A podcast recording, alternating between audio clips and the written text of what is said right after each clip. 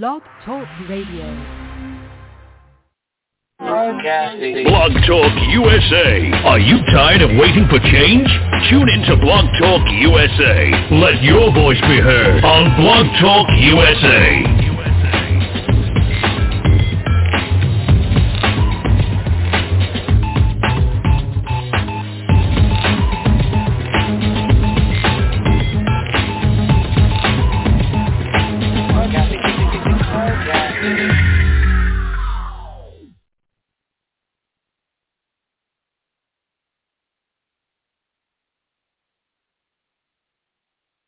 This is a national health alert from the 24-7 Diabetic Health Hotline. If you, a family member, or loved one has diabetes, listen closely. Now, regardless of your age, if you have insurance, you may qualify to receive diabetic testing supplies with little to no out-of-pocket cost.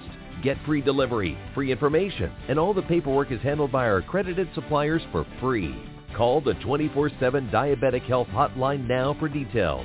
But wait, there's more. If you call right now, you could get a free meter upgrade. In addition, we'll give you a free pedometer as our special gift to you. We have knee, back, and other braces available, as well as pharmacy services.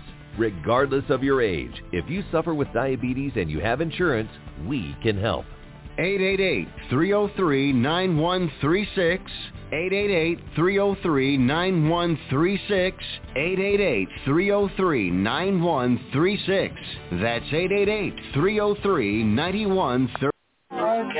Blog Talk USA. Are you tired of waiting for change? Tune into Blog Talk USA. Let your voice be heard on Blog Talk USA.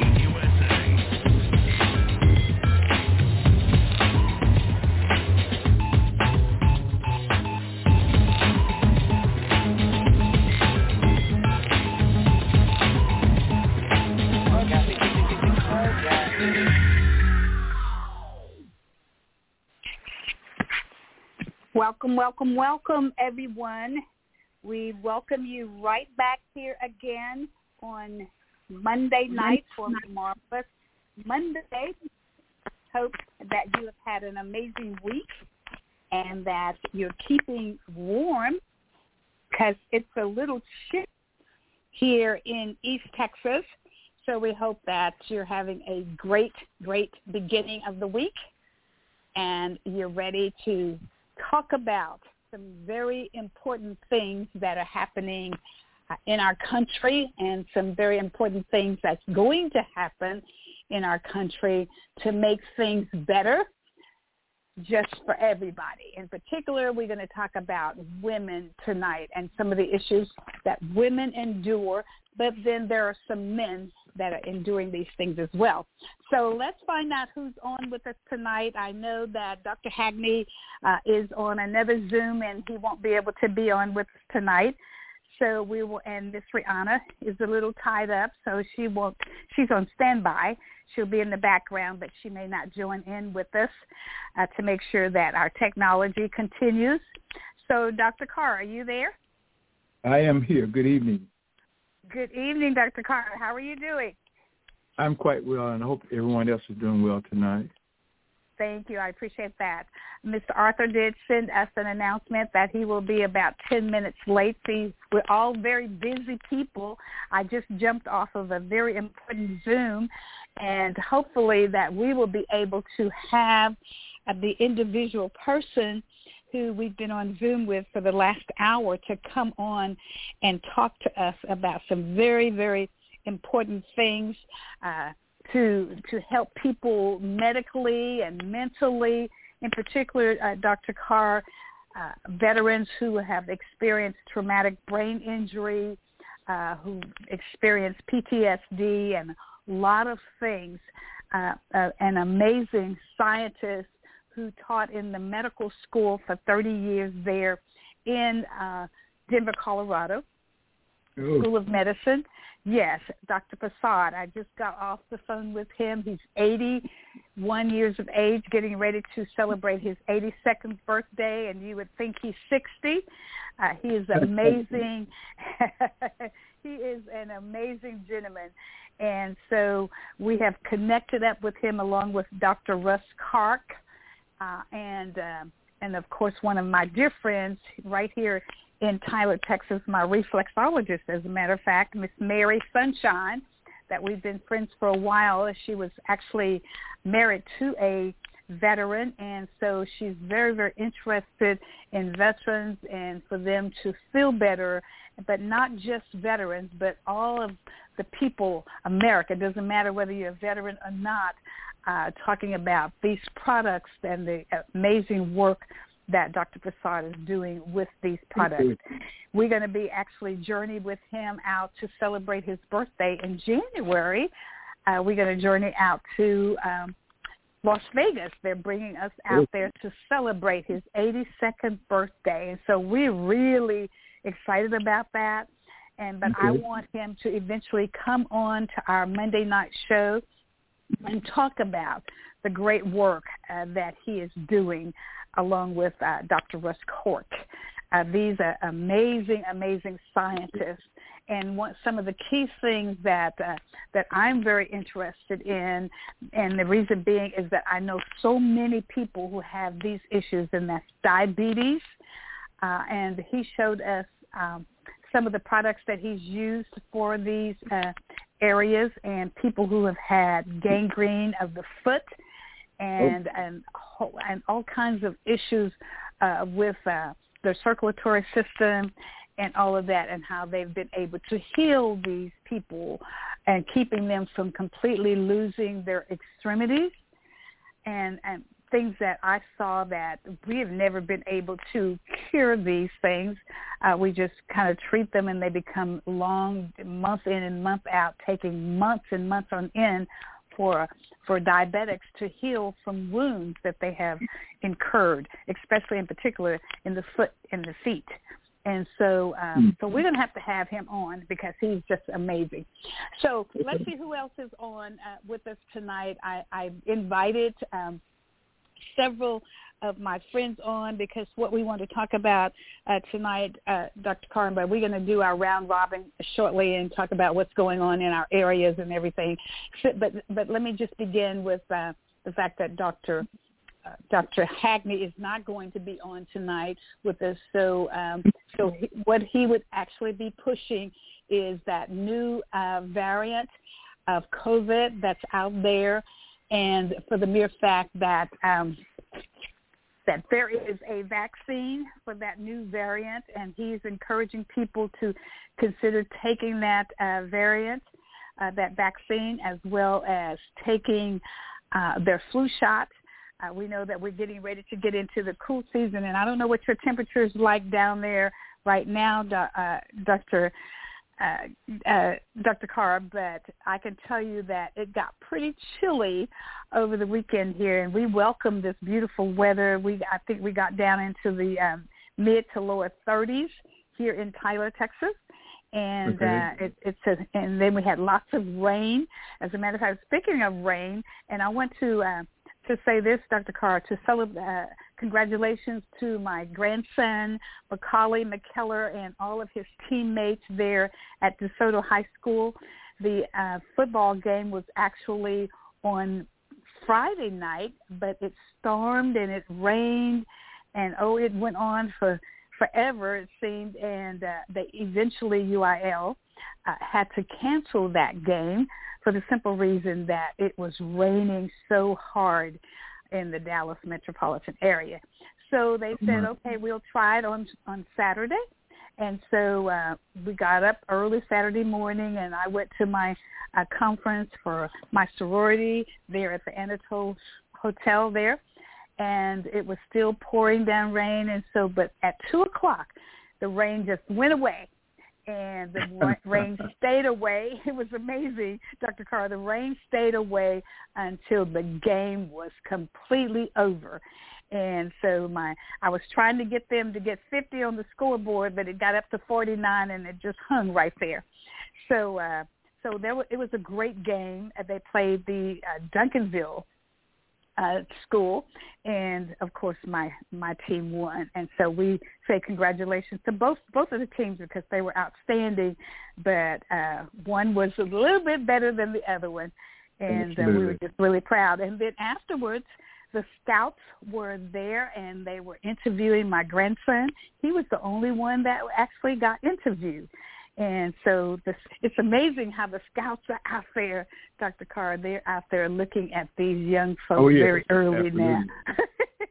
very, very early. Absolutely. So, uh, so uh, we're very, we're very proud. There was they're great. They're great athletes, and what I like is they're teaching them good sportsmanship. That you Yeah. don't have to. I, I know the tension is high, and everybody wants to win, but you don't have to fight. And so they they they had a, a talk with the boys and said, if anybody does any fighting and all of that, you will be expelled from the team. Uh, you would be expelled from the game, rather, I should say, Okay. and won't Okay. get a chance to play. So we we still we got to teach them still, right? Even though even though they're excited and the tension is high, but they have to follow the rules and regulations. Would you say? Correct. I would say. Absolutely. Yes, sir. Absolutely. So, okay, then let's see. Now we went through uh, Pastor, Pastor Cooper. Pastor, well, Pastor Cooper would have let us know if he was already in, because he uh, has that way of letting us know that he's here. So we're going to go straight to. Uh, well, well, first of all, Dr. Carr, bring us up to date on anything that you'd like for us to know that's going on in Arkansas. We'll give you Well, that opportunity before we go to our uh, special guest. I think it's worthwhile to talk about a couple of things that are happening in Arkansas. On last uh, Monday, when we all were together on the program, there was some talk about the uh, Arkansas Land Farm Development Corporation and the uh, monies and benefits that are out there for farmers and people who are descendants of farmers.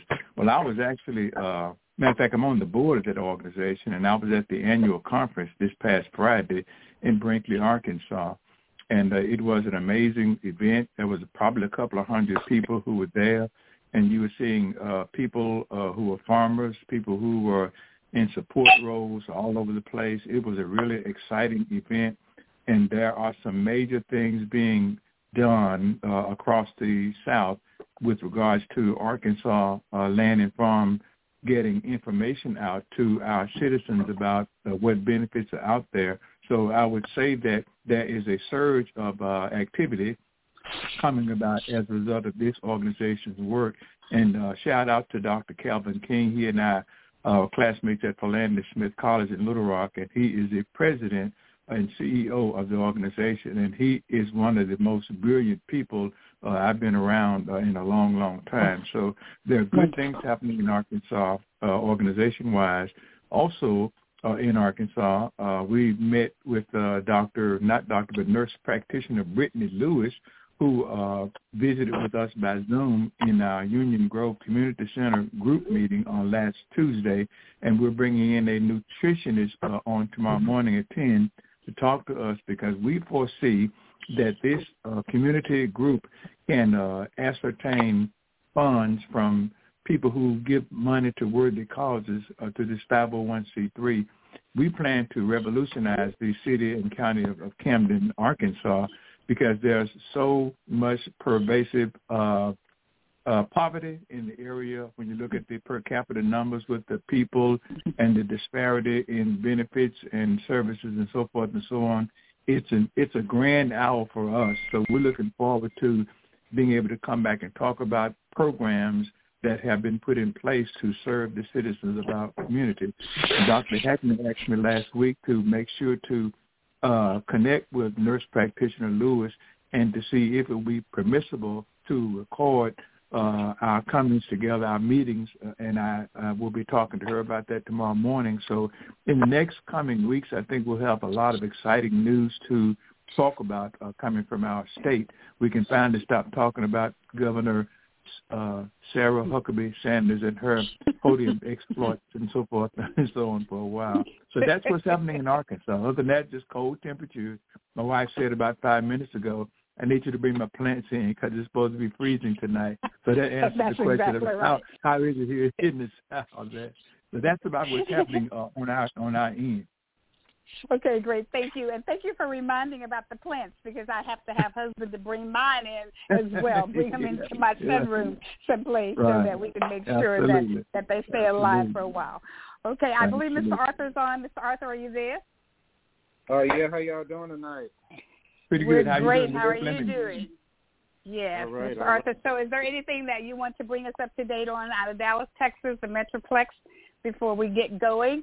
And uh, let me say that, uh, Mr. Arthur, we've already talked about who won the game on Saturday afternoon. So I, I was singing to my friends who actually attends church with me. Um, their their children go to Duncanville, and my children my my child goes to DeSoto. And so I, I for some reason a song just came to my memory, and it said the eagle flies on Friday.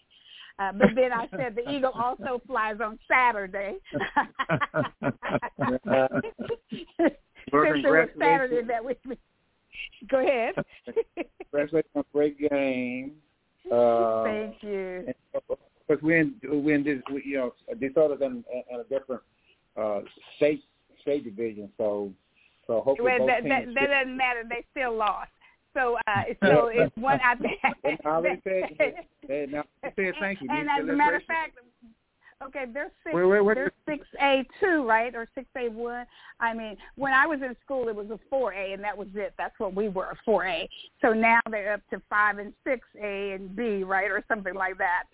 So, well, they got so uh, many programs. Well, they got so many programs. That's why they had to split it. That's Why they went up another uh, division, and then they split it. So they got two. So you remember last year, both of them won championships, but they was in different. They was both six Right. A. They was in different different divisions. hmm hmm Uh-huh, That's right.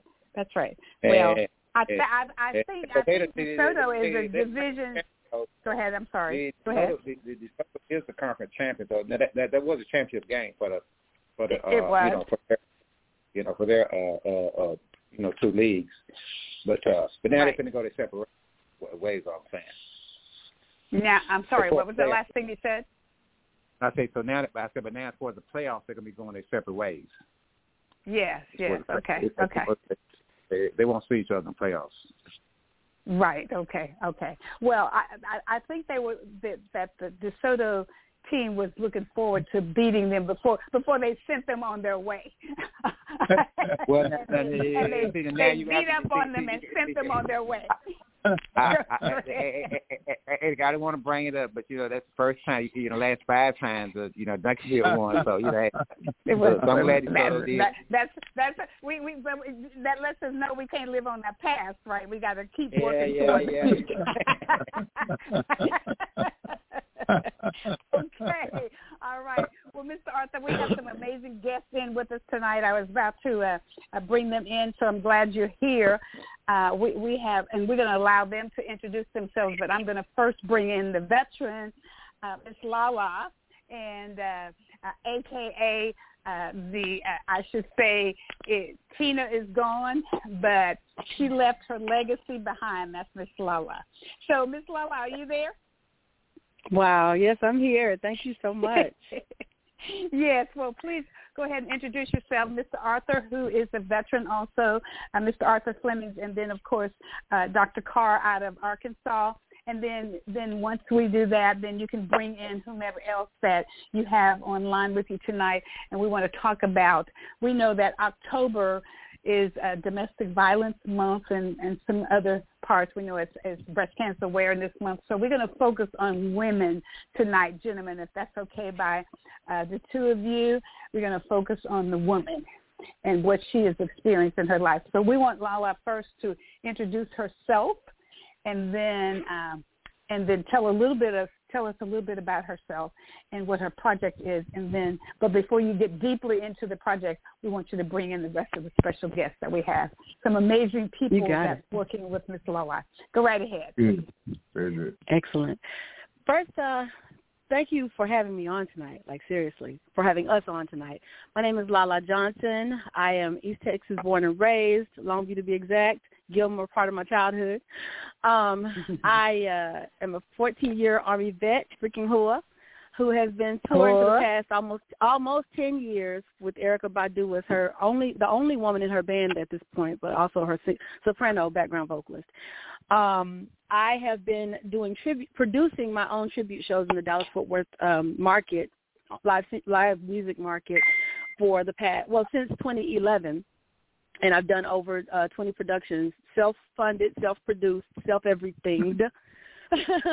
and it's been quite a journey. Um, most re- one of the more recent projects that I did was a tribute to Tina Turner, in which I assembled a 12-piece all-woman band, and it became apparent to me the closer we got to debuting that show that it's not just a one and done. This is actually a marketable product that I can take around the world. Um, that was 2019 when uh, I, Tina, the band, found its inception um, and I've been working to you know to get us on the road and uh, traveling around the world. Um, and more more recently, since Miss Turner's passing, I discovered, or I learned rather, that she was actually in Dallas, Texas, whenever she left Ike Turner. Um, so, upon learning that new information, I was inspired, basically, to launch a festival in Dallas um, in her honor because Dallas is apparently, you know, clearly a pivotal point in her life is basically the place where she she was when she de- decided to re- rebirth herself, if you will. Um, it was the, the beginning of the end of Ike and Tina and the beginning of Tina Turner as we know her and love her, right? Um, so that is happening on December 6th. The, the, the inaugural festival is happening on December 16th. I'm calling it Tina Fest, and that's happening at the uh, the so Statler Hotel in down- before you okay. Can I can I just jump in for a second before you get deeply Absolutely. into that conversation?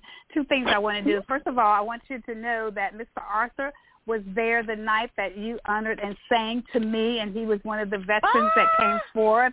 You were so one of the he was that veterans? He was there Yeah, I'm an with airport me. guy. We I, I was an airport guy. Airport guy. he was Awesome. yes, he was right. He escorted me up to the stage Took when you picture. called my name on the speaker and all that.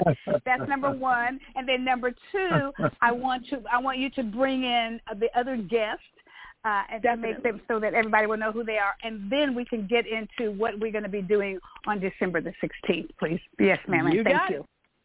All right. Yes, ma'am. Got Thank you. All right. So uh, I brought along with me uh, Nicole Lawson, who is assisting with the, the planning committee of Tina Fest, as well as Miss Deborah Bowles, who is the uh, the founder of Women Called Moses, which is a domestic violence. Well, you know, I'll actually let them speak for themselves. Um, uh, Nicole, if you want to go first, and then Deborah, if you want to go after Nicole, since I, in the order that that I mentioned you all, that'd be great. Yeah, if they would just introduce themselves, and then we're going to ask a few questions about. Uh, so, so if she would introduce herself, and then we'd have Miss Debo to introduce herself, and then we're going to circle back down to me, and I'm going to ask you a few questions, if that's okay. Sounds great. Okay. Okay. Awesome. Good evening. Hi, everybody. And thank you so much, uh, Lala, for uh, bringing me along on this journey, allowing me to serve your vision. Um, also, I'm appreciative of, of having a moment with you ladies on this show tonight. My name is Nicole Lawson. I'm an Army brat. uh, grew up in a military family, so lived a lot of places. Uh, born in Germany. I am in New Jersey, which is my home state. But I did uh, get to enjoy a lot of years in the Texas, Oklahoma area. I went to school for music at University of North Texas, um, as well as Langston University in Oklahoma, which is the only um, HBCU on that side of the country. And um, That's when I was living in yeah, when I was living in Texas, I got a, a great uh, chance to uh, to learn under a lot of amazing musicians and singers, including Miss Lala, who be, wound up becoming. I adopted her as my big sister and mentor. Um, I also I got to sing for a while for the gospel great Mr. Fred Hammond, and then from there um, I decided to move back to New Jersey. I'm working here, singing here, and uh, working with my uh, company in Lawson and Associates, where uh, of course, I, I perform, I act. I also provide other, other business services uh, with an emphasis on um, really helping to empower other uh, women who have experienced domestic violence and survived, like I have myself. Which is why it means a lot to come on these platforms and have these conversations. Uh, you know, advocating for uh, more awareness and prevention, um, and, and also for me, it's more about empowerment on the other end of it, getting to empowerment quickly and uh, using entrepreneurship as one of those roads. So that, I'll turn back over to you. Beautiful. Okay, then we'll go to Miss Debo. Good afternoon, everyone. This is Deborah Good Nixon afternoon. Bowles, the CEO and founder of Women Called Moses Coalition and Outreach. Been in existence for 23 years. I advocate for all women that are experiencing some type of domestic violence, whether it's sex trafficking, human trafficking, homelessness. uh, veterans women, all type of women and children. It's very dear to me that I give women and children resources they need to stay alive. I believe in echoing in the community and letting people know why it's important that we shine awareness on domestic violence, especially in the black community, because it's still taboo.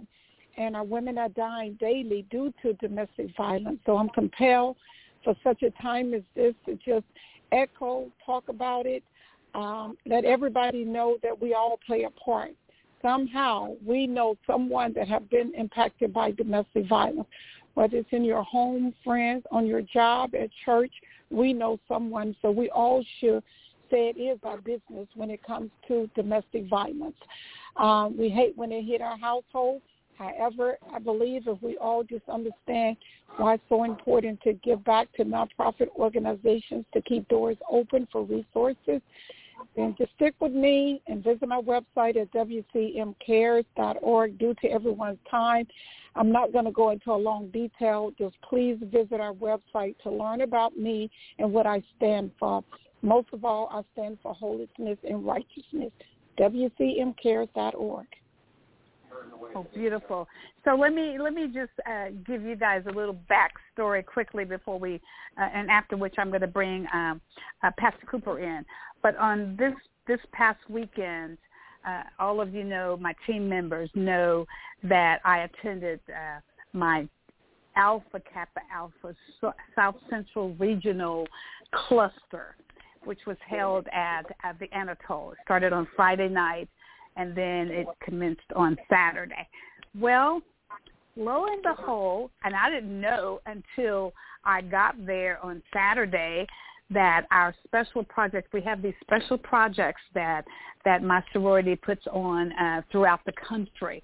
But little did I know that the special project that we were working on, uh, this particular cluster, embraced domestic violence and that all of our resources and everything that we brought, whether it was finances or clothing or whatever, that it was going to go to women called Moses.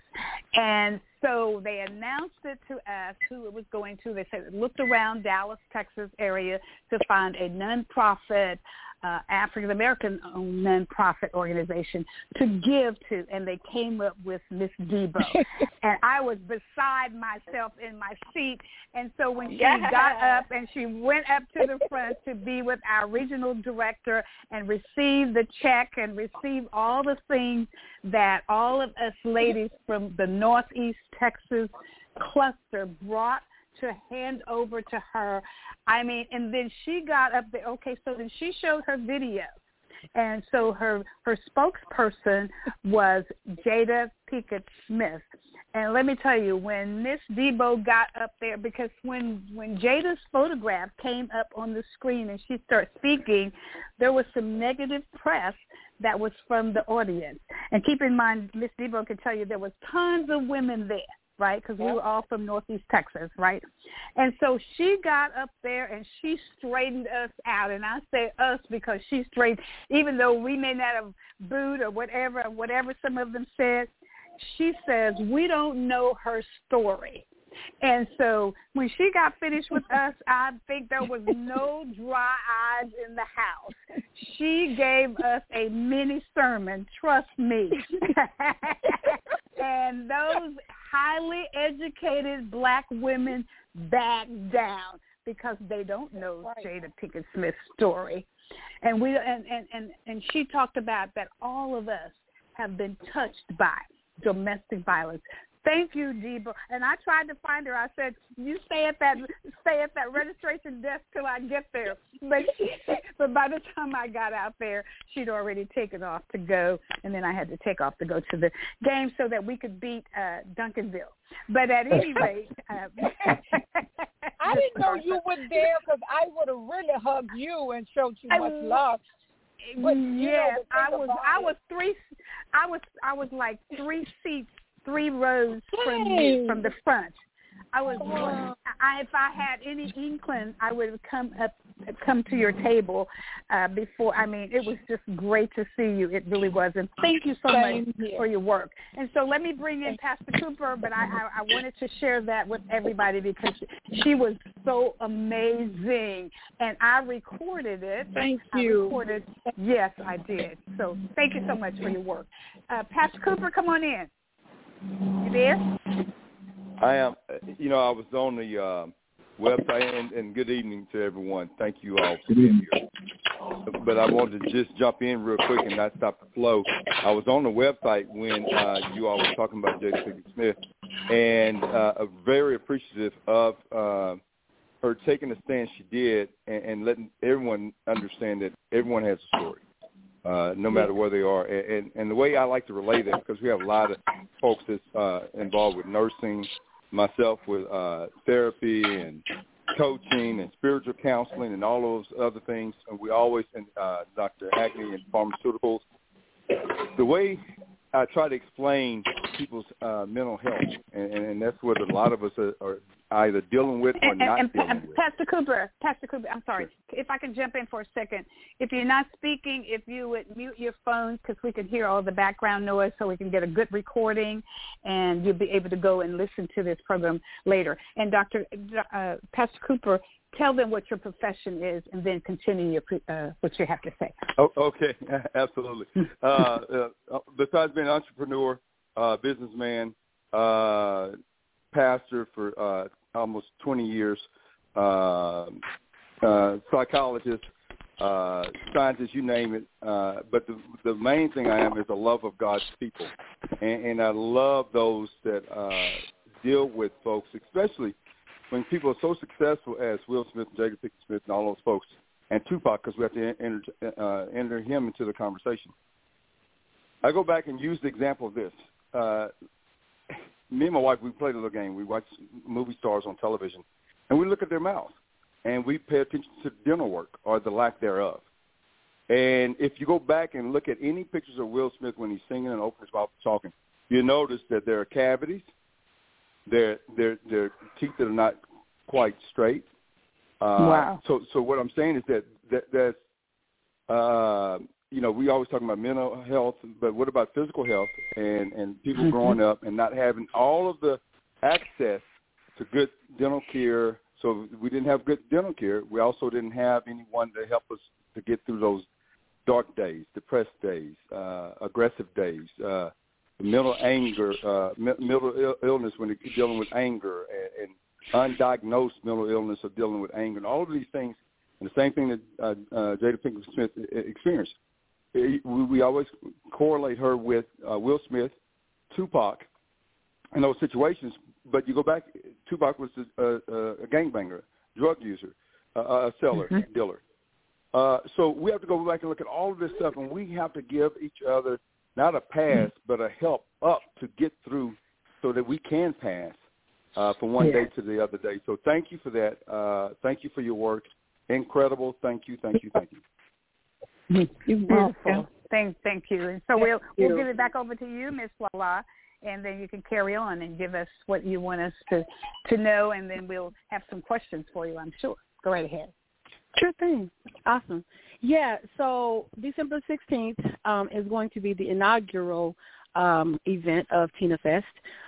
And um, I, I wanted to make sure that we did this in the year of 2023 because this is the year of uh, Tina Turner's passing. Um, so that's happening at the Statler Hotel in downtown Dallas.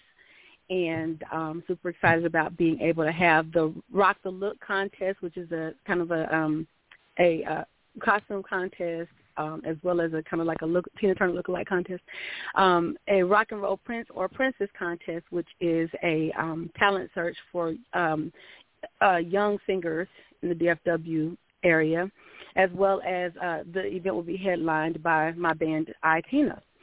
Um, we're also the reason why I've uh, Ms. Bowles is a part of tonight's conversation. Aside from from the connection we've made um, socially, is that a, a substantial portion of the proceeds from Tina Fest this year and, and every year going forward will be going to her her organization, Women Called Moses, because Tina Turner also is a survivor of um, domestic violence and abuse. Um, that was a a um, passion of hers as well, and so it only made perfect sense for us to to uh, commemorate her life in that way as well. Okay, very good.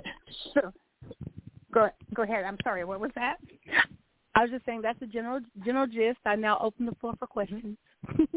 right. Okay. So we we can talk a little bit more about um, what we're going to be doing with uh, December the 16th and how others uh, we have we have a lot of people that have organizations that are listening. And we have a lot of people who are actually uh, team members of Monday Night uh, Marvelous Monday that may be interested in uh, uh, buying at a level or buying a table or because the one thing that we are going to do and we have a lot of people in East Texas who listens to this show uh, is that we want to charter a bus and uh, and carry that bus from East Texas up to Dallas during uh, during that night, and then we want to uh, and, and then uh, Lola, you can tell them about uh, from one hotel what we're going to do at the beginning of the hotel where she the run and and just just give them a little bit more about the plans that we've made so far. We're still making more plans, but some of the plans that we've talked about so far, if you if you don't mind. Absolutely. Sure thing. So yes, I'm currently um, the, the ticket site is up. That uh, ticket site is bit.ly, bit.ly forward slash Tina Fest and um, tickets are on sale for adults for thirty dollars and um, children for fifteen dollars. I'm currently working on VIP packages, which will be on the website um, by the end of this week.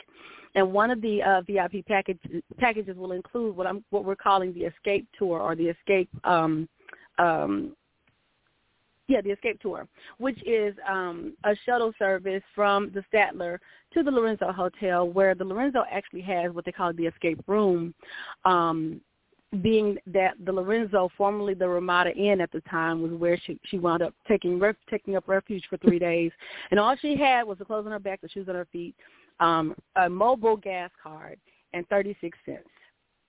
That's all she mm-hmm. had. Um, but they right. allowed her to stay there and, and you know be protected for three days. And so to commemorate that, once Lorenzo reopened, renovated and all, um, they have a room called the Escape Room. It's basically a shrine to Tina Turner. And all things Tina Turner are in that room, including a pair of shoes that that legend has it she performed in. So um, the plan is to have the escape tour basically culminate with a tour of the escape room and then be shuttled back to the to uh, the Statler for the remaining um, days events. Um, I'm currently looking for vendors. Um, I'll have 10, 10 vendor tables available and um, also looking for sponsorship uh, for the event as well. So all the information right. and, and uh, for vendors and sponsors is available on the, site, the site as well. And what we'll be doing is sending out uh, vendor levels and we'll be sending yes. that to various organizations. And so, of course, we'll send some to the organizations that we have uh, listed here. I'm going to bring in, uh, because we're talking about domestic violence, and, and we all know that Tina left Ike, said she, she, she, she was fed up, in other words. So she was fed up at that one hotel, and she left there with basically nothing so the message that we want to get out there to women, and then and then of course we know that there are some men that abuse, but because we're talking about we're, we're talking about women tonight. This is Breast Cancer Awareness Month. This is Domestic Violence Month.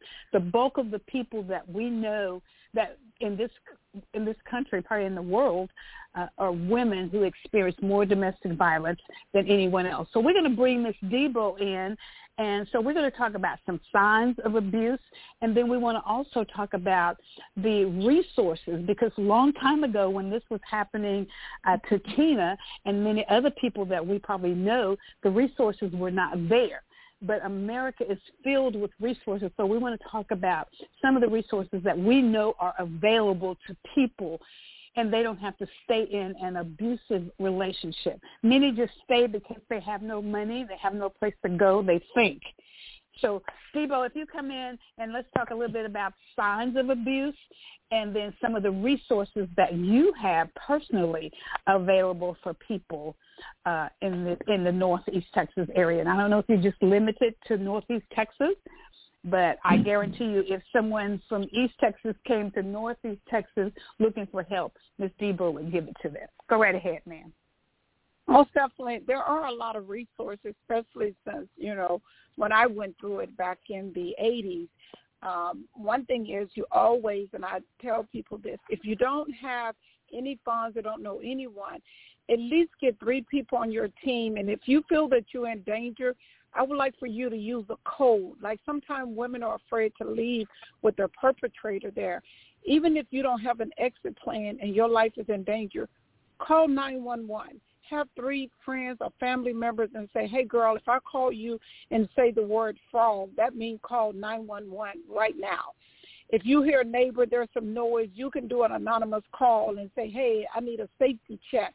I hear some noise and I just want to make sure that the kids or whoever's in there is okay. And they'll never mention your name.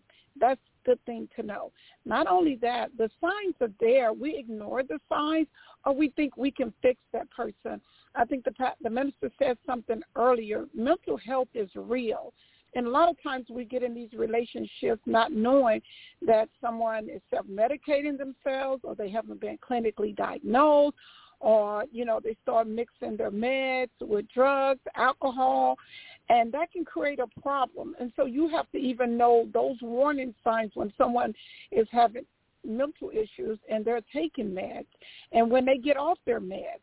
And you know those signs and that's good when you can know the signs so you can call you know their therapist or someone in the family and say hey you know he's not taking his med we need to do an intervention also a lot of times we know that you know you have a friend. She's not the same. She's not wearing the same clothes. She's always laughing about something. Normally that's not her. And sometimes women laugh or make jokes because they're going through it or they're so sad or they're trying to numb the pain. A lot of times when she's no longer coming around you or the family members or her friends he's alienating her from her friends. You know a lot of times you hear that significant other and say, hey, that ain't your girlfriend. She tried to hit on me. She ain't nothing but a tramp. Yeah, you need to cut her. That ain't no friend. He starts talking negative of her friends. He wants her to depend on him. He started controlling the money. That's a big thing, controlling the money controlling all the money. You know, she can't use the credit cards. He's monitoring the credit cards. She has to ask for money. Also, he's asking, you know, hey, what time is it? Every time she has to go visit her mom, she's telling mom, mom, I gotta go. Mom, it's time for me to go. She's always in a rush because she knows she's a minute late. Hey, you know what's gonna happen? We're gonna fight tonight. And so when you notice hmm. she's always in a rush, or you see that she's just not looking herself. The bruises are there. The conversation, a lot of times we're not listening because we feel that we're going to be judged if we say too much, but hoping that you recognize the signs. And there's numerous of signs out here. You can feel free to go on my website because there are so many we have list, um, I'm sorry, listed. So please go on our website, wcmcares.org also, you can call the uh, National Domestic Violence Hotline. There's counselors all the time. You might not be ready to leave, but you might just want somebody to talk to. Call the 1-800-799-7233. You can call my office, 214 432 3017. One program that we have that I love is called the Safe Night Program. If all the shelters are at capacity, we at least put that survivor in a hotel. It just depends how our funding is. Sometimes they stay anywhere from one night to 30, 30 days in our hotels. But it, you know, it depends. I'm sorry if we have funding. So that's why it's so important that we have these uh, fundraisers like what Lala is trying to do is do a fundraiser but also shine awareness. And in the black community, our numbers are the highest numbers. And not only that, it gives us the opportunity to tell our black men it's okay to get counseling. It's okay to go get counseling and talk about what happened in your childhood. It's okay to talk about you're frustrated because every time you get paid, you got to give it to child support or you just have to pay bills. That man get tired. So we need intervention where he could talk to someone, a financial advisor, somebody that can help him with his finances. We also have to give resources for the man and the house. Sometimes we have to diffuse the situation. She might not can leave right then and there. If you don't have an exit plan, please give us a call or call the 1-800 number to National Domestic Violence Hotline. Once again, that number is 800 799 7233. And thank you very much for listening Excellent. to Deborah Excellent. And let me let me also say this that if you can't just dial just in case that someone is around that you can't really make that phone call, you can also text and you text start S T A R T and the number Yeah. you text it to is eight eight seven eight eight. And then once again, she said that so beautifully that that 800 number is 799 7233. That was beautiful. Thank you. Uh, thank you, Ms. Debo. We'll also we'll also hear from our other guest if she has anything that she would like to share uh, with us and that maybe was not told. I, I think it's sometimes it's really good. I think when when people are able to talk about uh, what they experience because you don't know who's listening and that it may be able to help someone else to make that exit out because sometimes the sometimes women some women have a low self-esteem in regards Yes. to themselves and they don't feel okay take it over and run with it whomever said yes yes go ahead Hi, yes, yes. Again, this is uh, Nicole Lawson. You know something, Debo, as you were speaking, um, um, I've been on the, I would say the the last part of my healing journey from uh, going through a lifetime of being exposed to or ev- and or a victim of domestic abuse in various forms. Um, Mhm. At age, I would say 38, 39 is when I I really started to finally go through healing. And at age 40, I'm still um, on that.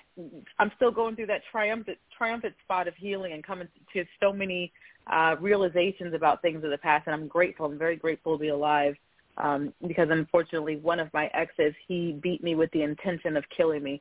I wear these scars on the, on my face for the rest of my life from having nine stitches in my face, my jaw broken on both sides, and my face literally like leaking of blood and him refusing to take me to the hospital. I've seen so many different types of cycles um and I, I talked to people because this wasn't something that I knew beforehand until I went through it and the goal is to try my best to uh to help other women save themselves, you know, some of these heartaches and um so as you were speaking, Debo, something that I realized about uh, something else that I witnessed growing up is my mother. Two of the things you said, that's something she did a lot. And in my teenage and twenties, I actually would, me and some other my siblings would criticize her for this. She would call us asking for money, and it would be like she was sneaking. And I would get annoyed with her about that because I'm like, you're my mom. What you? I should be able to ask you for help. And sometimes we would tell dad, now I'm thinking, oh my God, why was she always calling me and my little brothers begging for money? Something else was that I would get frustrated because she never wanted to leave him. Even I could never get her to leave him and take a little trip, do something with just us. And if she did, she would be so apprehensive and just in a rush to get back to him. More signs of domestic abuse. And domestic hmm. abuse isn't always a man putting his hands on you. My father subjected Yeah. my mother to a lot of psychological abuse which caused her to uh there's a book there's a book that I recommend everybody get. It's called Ashy Men Will Make You Fat. It's a it's a petty self help guide by one of my favorite uh YouTubers and um and I, I will say this uh, I did not her. I forgot to yeah, I love her too, and and I should plug myself more. I'm, I'm working on that. I'm coming out. I'm coming into my the full power of myself. So I got to plug myself too. My website is NicoleLawson.com, and I am working on a powerful memoir right now called Record of Wrong. So you can um, pre-order that book on my web, my direct website, or you can go through RecordofWrongBook.com, and it tells the story of me, you know, growing up with a father who was a narcissistic abuser, and it seemed like he focused it only on my mother and me. So me and my brothers are alienated wow. because the father that I had is not the father that they had. And it set me up on a course of making abuse very familiar. So having a boyfriend that would be emotionally abusive and then physically abusive and all the way up to the monster that I divorced you know, some years ago, and that I still fight to protect me and my children from it. I ask God to keep hiding us from Him. Like I literally wow. ran across country from Oklahoma back to New Jersey. But you know, abuse is something that women need to understand that it's you don't blame yourself. It's something that you get groomed into it's something that you get groomed into. So I'm so happy to see that now there's so much education out there about understanding all the different types of finance of abuse, including financial, um, and also um, you know understanding what you can do for a safety plan. There's some things I wanted to add to that as far as recognizing the signs. Uh, red flags are present in the beginning, but they're so subtle um, you know, we may try to mistake those red flags as little purple butterflies in our stomach or something else. But anything that gives you pause in the beginning uh, is something. It, it, you've got to train yourself to trust your gut. As women and as black women, we are gifted with intuition. We're we, we're, we're mm-hmm. blessed with that gift of spiritual discernment. Mm-hmm. And mm-hmm. abusers will try to. The the main thing that they want to do first to groom you is to break that down and to get you to not trust yourself anymore and to trust them and it's like they're trying to replace God in your life. So you get these signs and these feelings that something's not right, but you'll be uh, you'll talk yourself out of it. There's no way he, he loves me. There's no way that's there's no way that's what I thought it was. You know that push was just playing around. But those are the first signs. Um, and if you can find that uh, that courage in those moments of those first signs to close that door right away, you can save your 30, 40, a lifetime of of just really just getting run down because abusers, that is what they do. They take pleasure in destroying you from the inside out. And the most wow. dangerous time to, the, the, yeah, the most dangerous time to leave. I mean, the most dangerous time of your life with an abuser is when you're ready to leave. So if there's, so if there's what you can do to, if there's anything you can do to avoid getting to that place and getting to that place of the worst beating I ever got was when I decided I am done with him for good, and I'm changing the locks and I'm changing the garage codes and I'm all that stuff. And it's the mindset of a narcissistic abuser is even if they weren't uh, physically abusive before, how dare you not keep taking this SHIT that I'm putting you through? I own you. Nobody else gets to. And that when you get ready to leave, you have to understand that you are giving that person the ultimate ego smack. And they are going to smack you back some kind of way. So it's true yeah. about having that exit plan. And a part of that exit plan is also knowing who you can talk to. You know, I had females in my friend group that I thought I could trust but the man that I was with, you know, he's got a popular radio station in Oklahoma and everybody loves him and he's got fans. So everything wow. I'm saying to these girls, they're running back half of them and telling him and telling him she's about to leave you. You know, and God, you know, I forgive them because maybe they didn't know they were putting my life in danger. But as I'm, you know, making my plans, he showed up at my house. Mm. Uh, mm. and I and I, I'm going to spare the details because that's you know that's that's for another time, and that doesn't matter. What matters is I survived, and and and I had to go through a lot of therapy and a lot of healing to be able to get up and move away from not only him but the whole environment, the friends and the family that continue sure. to try to keep me in this lifestyle and this this system that is uh, that's enabling to uh, to uh, to abuse in different forms.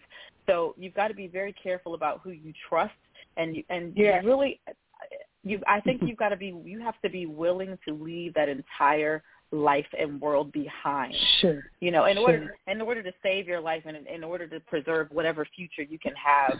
Um, you know, I, gosh, there's so many things I could say about that, but I'm going to try to keep it concise.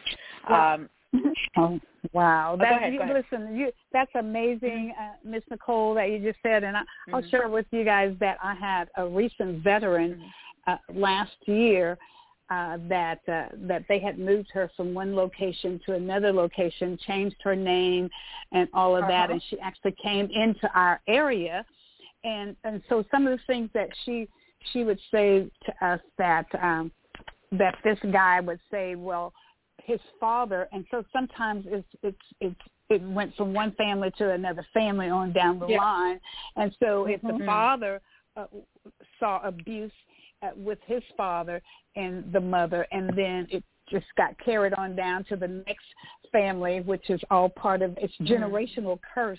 And so she said to us that that this that her husband said in one of their counseling sessions that his father told him the way that he keeps a woman in control is to beat her. Mm. And so so I I would always say, well, okay, so if this guy was abusive, how could he love his wife? So do these abusive men love their wives? I want to hear what you have to say about that, or you and Debo have to say about that, because she felt that her husband really loved her, but that because of what he experienced watching his parents, his father Mhm. abuse his mother, and that's so he lived what he saw but she thought Mm. that he really and and I just that's not love to me but I but I I don't know I'm I'm just going to turn it back over to you and Debo and and see what you have to say in regards to that does an abuser man love his wife is my question My Uh, question. Debo, I do you want to go first? Okay. my answer is he could love her, but he has issues that he needs to deal with, and it starts when they're a child. Like you said, it's learned behavior. I always Yes. say my mm-hmm. husband was a good husband. He really, he, I mean, he was a good provider, but he was a bad husband. Okay, Yes. he was a mm-hmm. good father. I know he loved me, but love doesn't hurt, and he didn't know how to love no other way because he was taught you know, beating somebody was okay and you can still love them. So a lot of times mm. the men don't know how to love. And I often talk about that. And so he's thinking, you know, coming home every day, kissing, hey, baby, but he can't control that anger. Whatever that thing was when he was a child, he never dealt with it. And that's why I often tell men, get counseling because they, that little boy that's on the inside is like a tormenting demon, torment him. Mm. You know what I mean? He wants to be that good mm-hmm. father, that good husband. But then when he thinks about that little boy thinks about my daddy slapped my mama when she wouldn't cook dinner.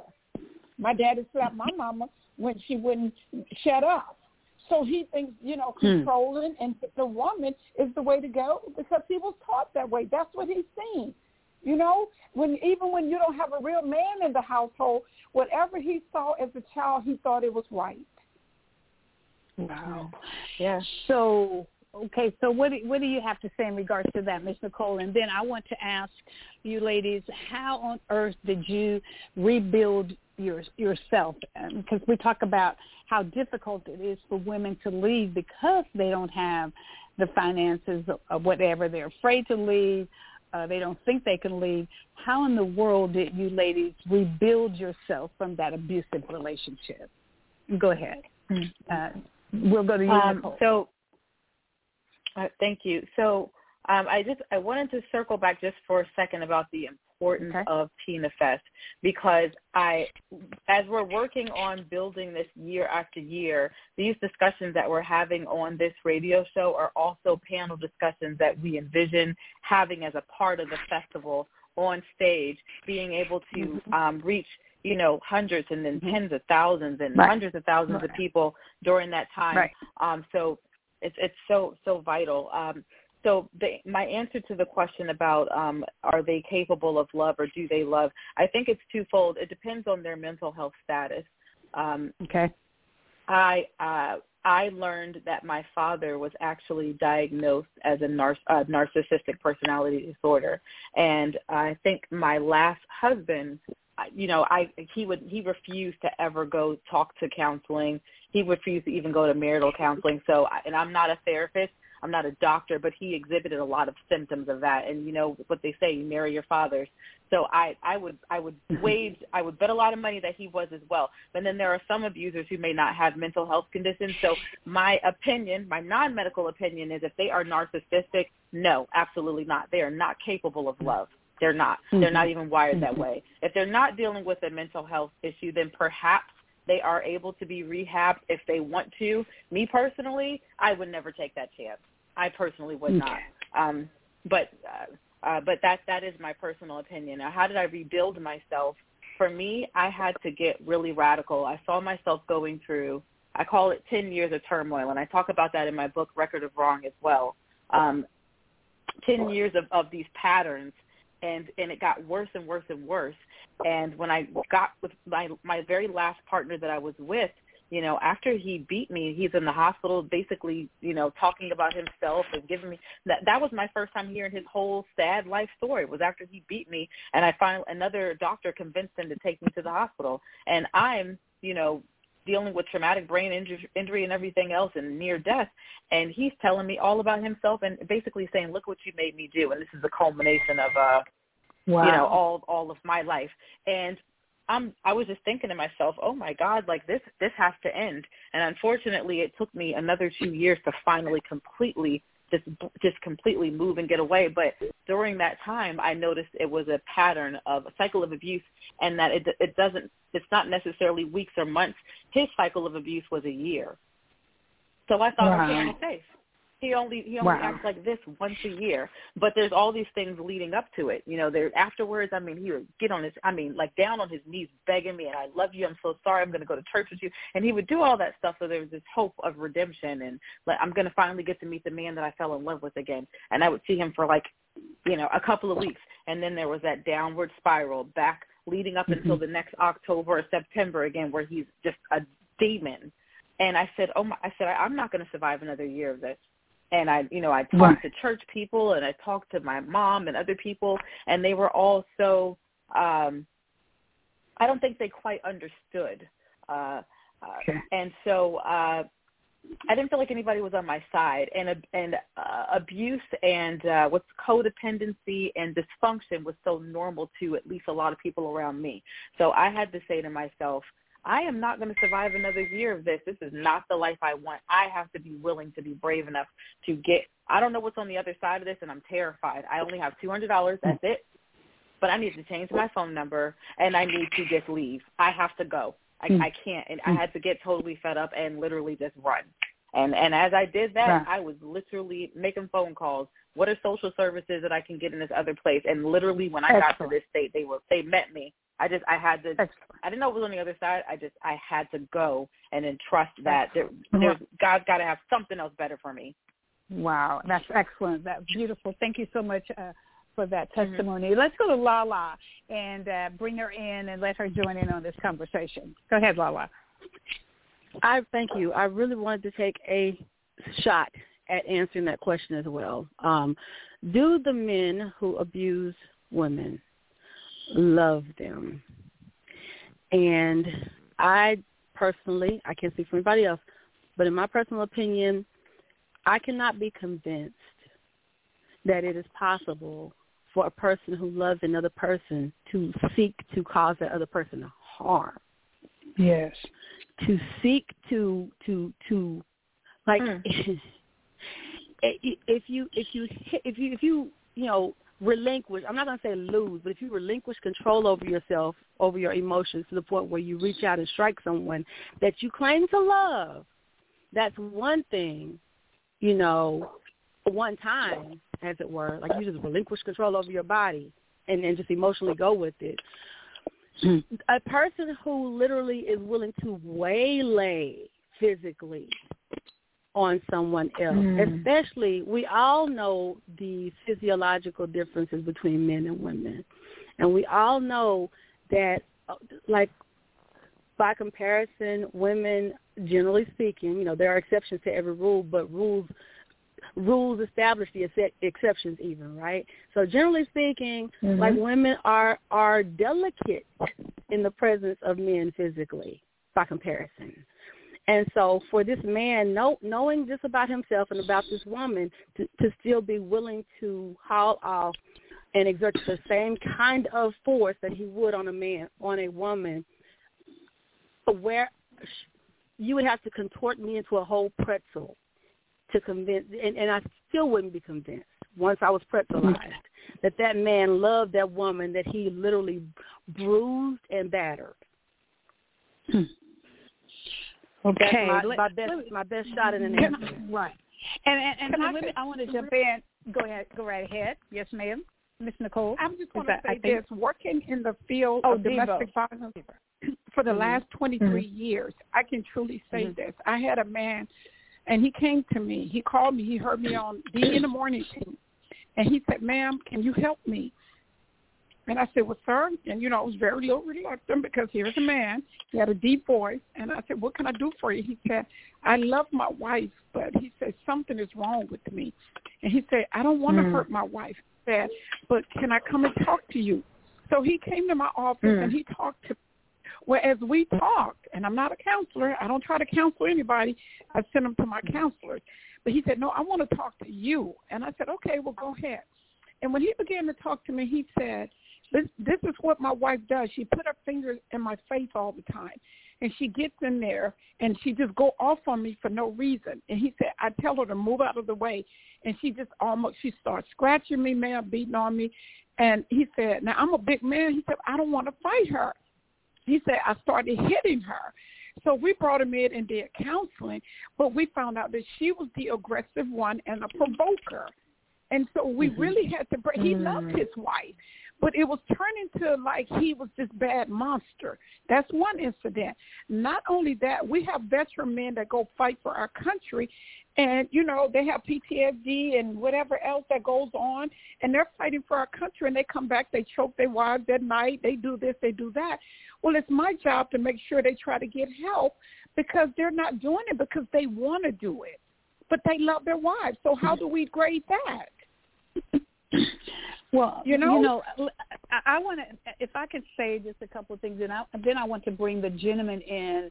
I will start with Dr. Carr, and then then we'll go to Mr. Arthur, and then we'll come to uh, Pastor Pastor Cooper. Yeah. I, I, from from my counseling with abusive uh, women uh, in organizations in my career, um, Mhm.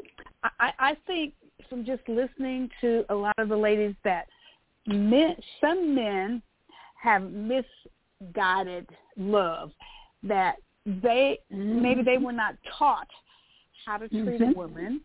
You know, That's what I maybe their mother didn't work with them on this, and maybe their Mhm. father didn't work with them on this. You know, it, it, it's it's it's the love that they it's what they saw. Mhm. Um, and and so it, it's it's hard for me because I agree with uh, Miss Nicole and I also agree with Lola that that love does not hurt. It just does not hurt. Love makes you feel wonderful. And so all the all the pain and the discomfort and all of that that women have experienced, that Debo has experienced, that that Miss Nicole has experienced, it's hard to believe when a man black put a black eye uh, uh, bust someone's nose. I mean, I've seen all kinds of things happening. Uh, That's with, right. Uh, and and I and, and that, right in the fight, but I understand the PTSD, and I understand that sometimes men wake up out of their sleep and they start fighting with their wives because they think they're on the battlefield somewhere because they're still living Mm. the life in a war zone. I'm not even talking about specifically that because those men, some of those men, did not fight and and and uh, cause injury to their wives prior to going to That's war. right. So that's Mhm. a separate situation. But I'm talking about those rascals that spent the bulk of their lives with their wives, No. abusing No, no, no, no. them. No. Yeah, because Yeah. because love No. love No. is more than just an emotion, right? I mean, there, there's a certain kind of, but you but you gotta respect, you gotta support, you gotta you gotta make sure you protect that woman and not bring pain to her. And so it's hard to say. It's hard to believe that an abusive man loves his wife when he does that. But I'm going to go to Dr. Carr Right. Um, first. oh, Dr. then McKellar? Let's, let's yes, ma'am. Go right ahead. Yes. If you um Part two. if I may for just a couple of seconds Sure, if I sure, may right um, you Yes, you, ma'am. you you started right on um what I wanted to add here a lot of since we're talking about uh abusers which uh, unfortunately oftentimes more often than not it is the men they I don't Yes, believe that a lot of them understand and know really what love is. So you're Correct. not so you're not you can't be capable of loving a woman if you don't even know what it is. And Yes, there's all absolutely. these and, and it's not an emotion. A lot of times they confuse possession with love. feelings of possessiveness because that's that's a part of their nature. You're my territory. You're my, you know, I've conquered Con- you, so control, you're mine, so I love you. That right. is right. That is right. That is not love. Submissiveness, control, or I want her to be my peace. What what what does that really mean though? That means you know, and that's why I love her be- because she's easy. She makes things easy for you. So that's your peace, and you love her. It's like if you really understand what peace and love is, we wouldn't have as much of this. First of all, then they would be able to they'd be capable of loving themselves, and you love other people as you love yourself. So if you don't even There love you go. yourself and you're not taking good care of and governing your own self and your own life, there's no way you can love another person and be able to govern a relationship and a home and everything correctly. Very good, because women, women Preach, and children Nicole. have lost their lives Mhm. from abusive Yeah. husbands, right, and fathers. Okay, Yeah. Dr. Carr, go right ahead. But- Dr. Carr.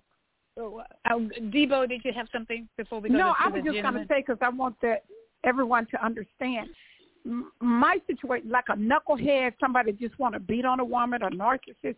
That's not what I was saying that they could love. Right. I'm saying that Right. there are some men out there because domestic violence is very complex. So when we Yeah. open it up Mhm. sometime, I have to clarify what I'm saying.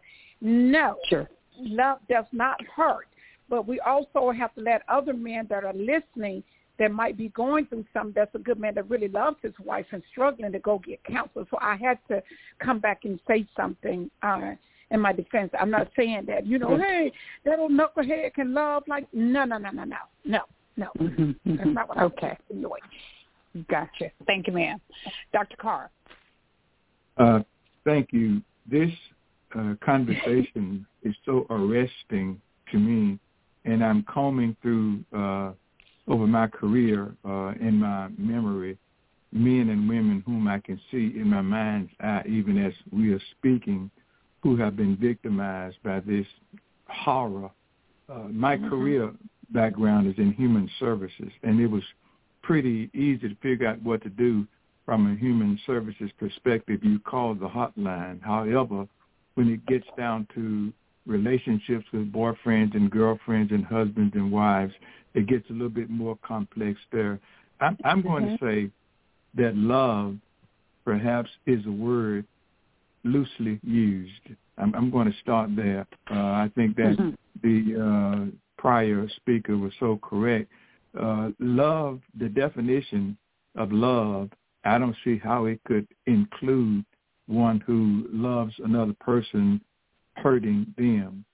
I'm going to say that hurt people are not whole people, and hurt people have a tendency to hurt other people. That's it. And in That's it. our African American community, mental health has been for years and years and years that something slash that subject that we stay away from that perhaps is our Achilles heel.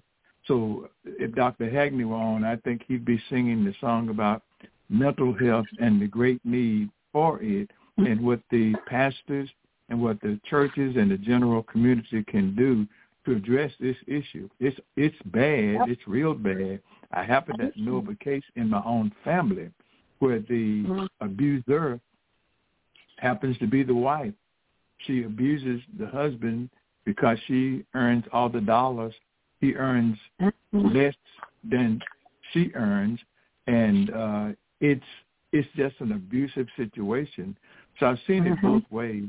That mm. what we're discussing tonight really and truly is laying some groundwork for what people like myself as a pastor will have to mm. delve into to learn the stories of women like the women who are speaking tonight and to put their stories in such a frame as we can address the urgency of the need for better mental health in our churches and in our homes in our communities because it's a spillover effect from my house Yes. to the schoolhouse to the church house to the courthouse mm. and before you know it you have a madhouse for a community.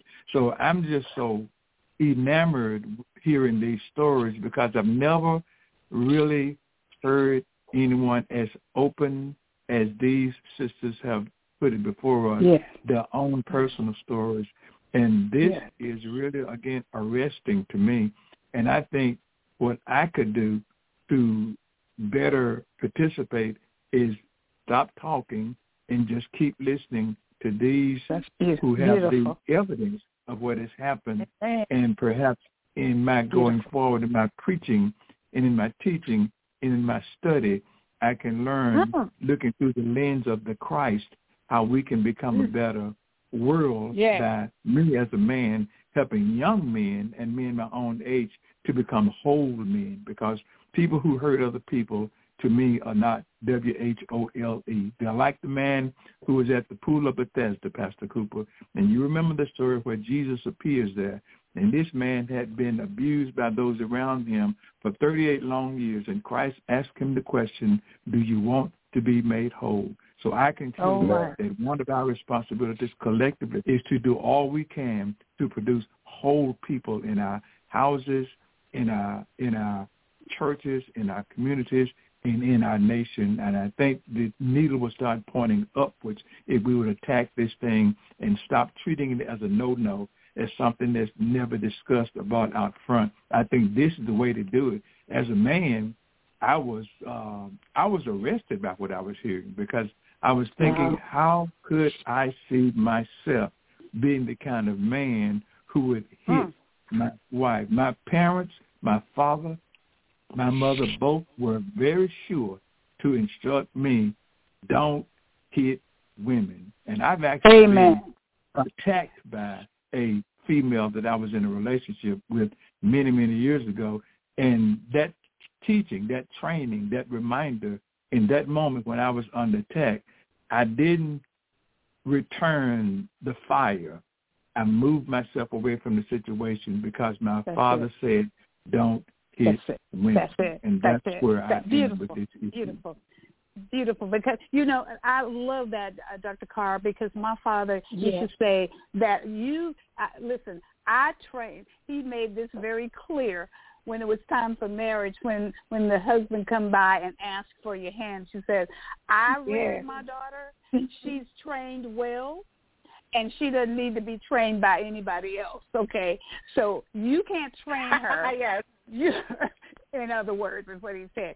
I've done that, and I did a darn good job of it. Thank you so much, Dr. Carr. That was amazing. Uh, Mr. Mr. Arthur, let's hear from you. Yeah, hello, ladies. Uh, uh, you're great hearing your conversation tonight. Uh, you know, you definitely uh, I know what you're talking about. Uh, uh, uh, before I uh, uh, say what I'm gonna say, my aunt, or one of my aunts, she hung out Serena? with. Uh, Store Central. can you hear me? Yes, we can I hear can- you. Go right ahead. I can Uh, uh, my aunt, she was a part of Tina Tina Tina crew before she became famous when she was here in Dallas, her and I. So she's telling Mm. some stories about Tina. Uh, yeah, so, of course, uh, Tina, a- a lot of folks she Tina knew earlier. Of course, she was disappointed that you know Tina didn't ever come back no more. But anyway, the, she was a great uh, uh, singer, and, and and one of our favorites. We do Proud Mary at our reunion every year. Uh, so uh, you know she's up there. Uh, now, one of y'all was say, I, I forget which one, but, but but one of you said something about self love and men have you have to love yourself, and and and a lot of men aren't taught self love.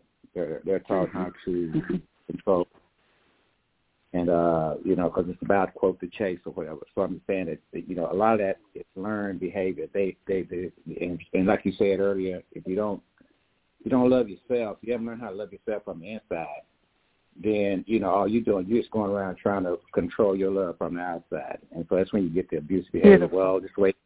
So that's the way I'm going to do it. Now, a lot of that um, hitting and so forth. That's the you know that's a part of you know uh, slavery left us with a lot of stuff that we didn't have when we went in it. And beatings, beatings and abuse is one thing that we didn't have that's still left over uh, Yep. from that uh, system. And so we have it's like, you know, beating your kids. Uh, you know, Mhm. we were growing up. I didn't get many whoopings, but but after I because I you know grew up in Jim Crow, so after I you know grew up a little bit, I, I come to realize you know they were giving us the whoopings to make sure we didn't misbehave, so Mr. Charlie man wasn't gonna get with us when Yeah. we was downtown. Yeah, absolutely. It, you know, and, you know, and so I didn't know that time. So, so we were getting to what, what we know we got whoopings, and so what I'm just trying to tell people this because I worked in you know uh, uh, juvenile detention and so forth, and been in the Air Force. You can, you know, you can train people without hitting them. You know, you can Mm. talk to them. You know, kids, That's same thing. You know, just, you know, just talk to them.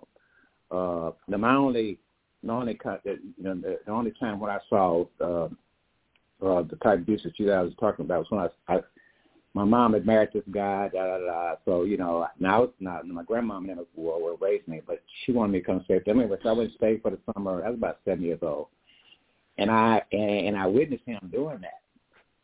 And and of course, when I got back home, I told mom and him about it.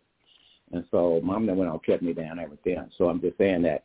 Uh, and, and, and of course, in that environment, I had my grandpa, which you know he, you know, like when him and mom had an impasse, he just go, he, he just go walking, right? you know, and of course, I was kind of, I, I was kind of communicative in between. You know, I tell what daddy said and tell what mama said. So you know, they, they had a little thing, but it was different. It wasn't no abuse. Nobody hitting anybody. I never heard them cursing. Mm-hmm. And so, you know, Right. but I do have effect on kids. And kids grow up, uh, the type of environment, uh, you know, what they saw and so forth. So that do make a difference. Uh, you know, you guys keep up the, uh, work because there's, there's a lot that to be done. There's a lot of, uh, uh, you know, young girls that's being, uh, you know, exploited, you know, right now as we speak, right? And, you, you know, sex forms, or whatever you want to call them. So I'm just saying that, you know, we got a lot of work to do. But thank you. Okay, very very good, Mr. Arthur. I, I have one one question, or it doesn't have to be answered, but I want to inject this. Uh, Mr. Arthur Mhm. said that you can train a person without having to strike that person. So my question would be, and, and, and it's it's so awful to see that some children had to see the things that they saw. Because can you imagine the effect that it has on the children when they see their mother being abused?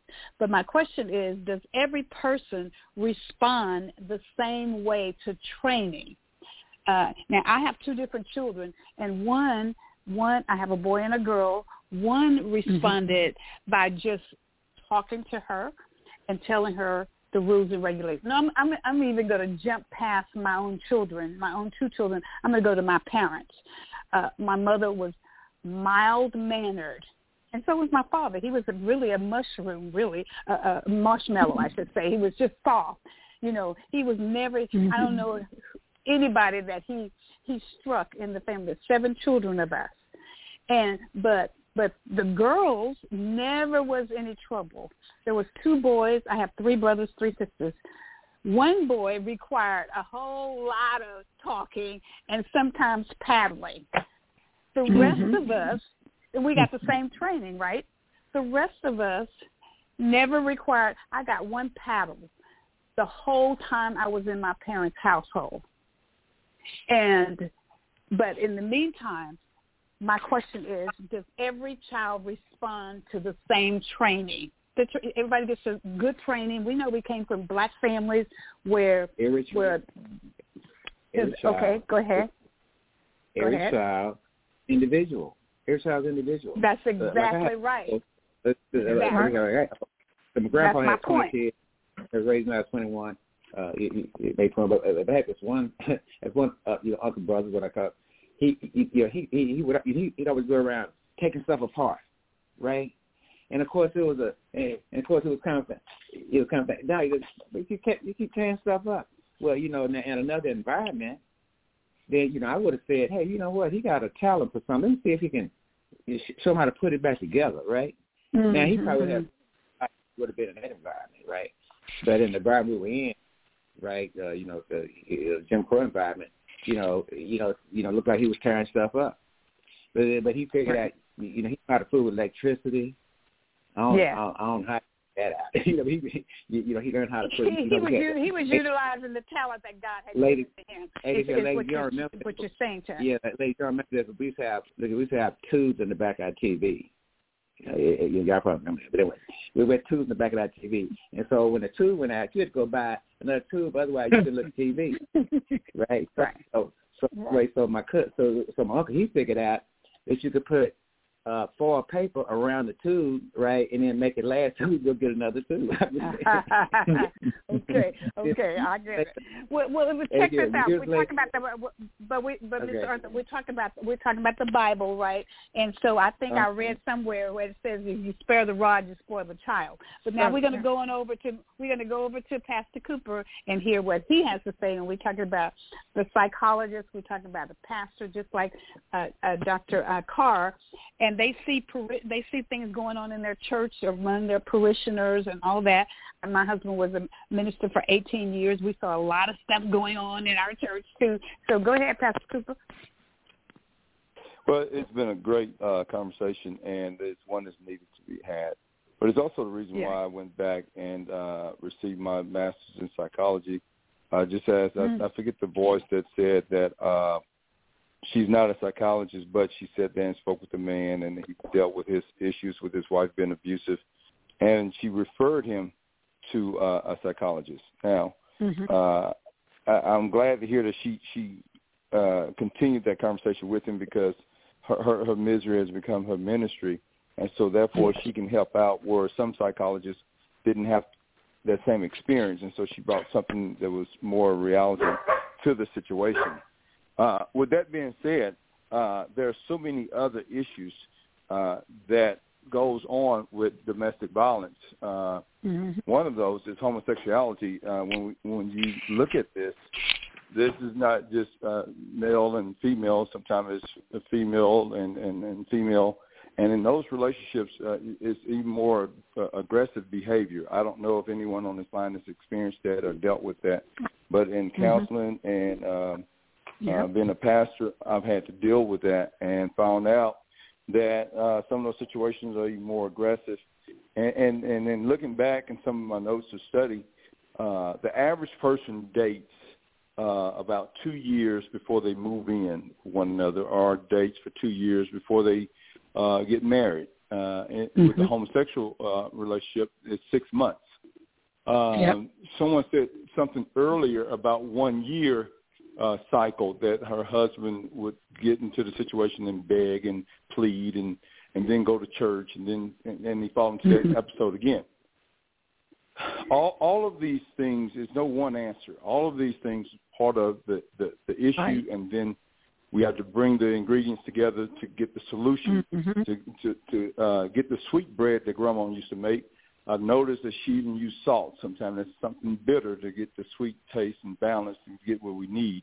And and and, and the bitter truth is is that we have folks that have never dealt with uh, mental illness, and it is That's real. Right. And even and, and even those that have have been misdiagnosed and been put on medication, and never ever received the treatment that they need to break the pattern or the cycle. Uh, in Beaumont, Texas, we have a unit there in Port Arthur, Texas, actually. Uh, it's a healthcare center where I have to go and visit, and then we go back to uh, the high note unit or the other uh, units, MHMR. And what I noticed, and this is one of the reasons why with the DA, we're pushing uh, for people that's been arrested with mental illness to keep them and retain them for longer than three days, because right now people that have those issues after 72 hours, they have to release them. But it takes you 30 days, at least maybe three weeks before your medicine kicks back in because somebody missed yes. something by medication. So, so we have to deal with all of those things, and usually people do well for a year or two years, a year and a half, and they'll fall yep. off the medicine, or fall off yep. all all the things that they've mm-hmm. done to to get right and you are now married or engaged to someone that has mental illness and you've never seen it at that level, that's not your fault, anyone's fault. It's the fault of our society because we deal with it as a stigma than dealing with it as an issue of everyday normalcy. It is normal to have mental illness. That's what we need to understand. That it shouldn't be an issue or a topic of a discussion like this to where people shine away or not listening or don't care to listen 158 years we, we were released from slavery, and that's only three generations. My my father was born in 1922. His father probably was born in 1940 or uh, whatever. Uh, so we go all the way back to being undiagnosed, untreated, and then uh, mistreated, and we expect to get better. So there's a lot to un- uh, uh, unpack. That's very good. So well, so Yes, well said. Um, let's see.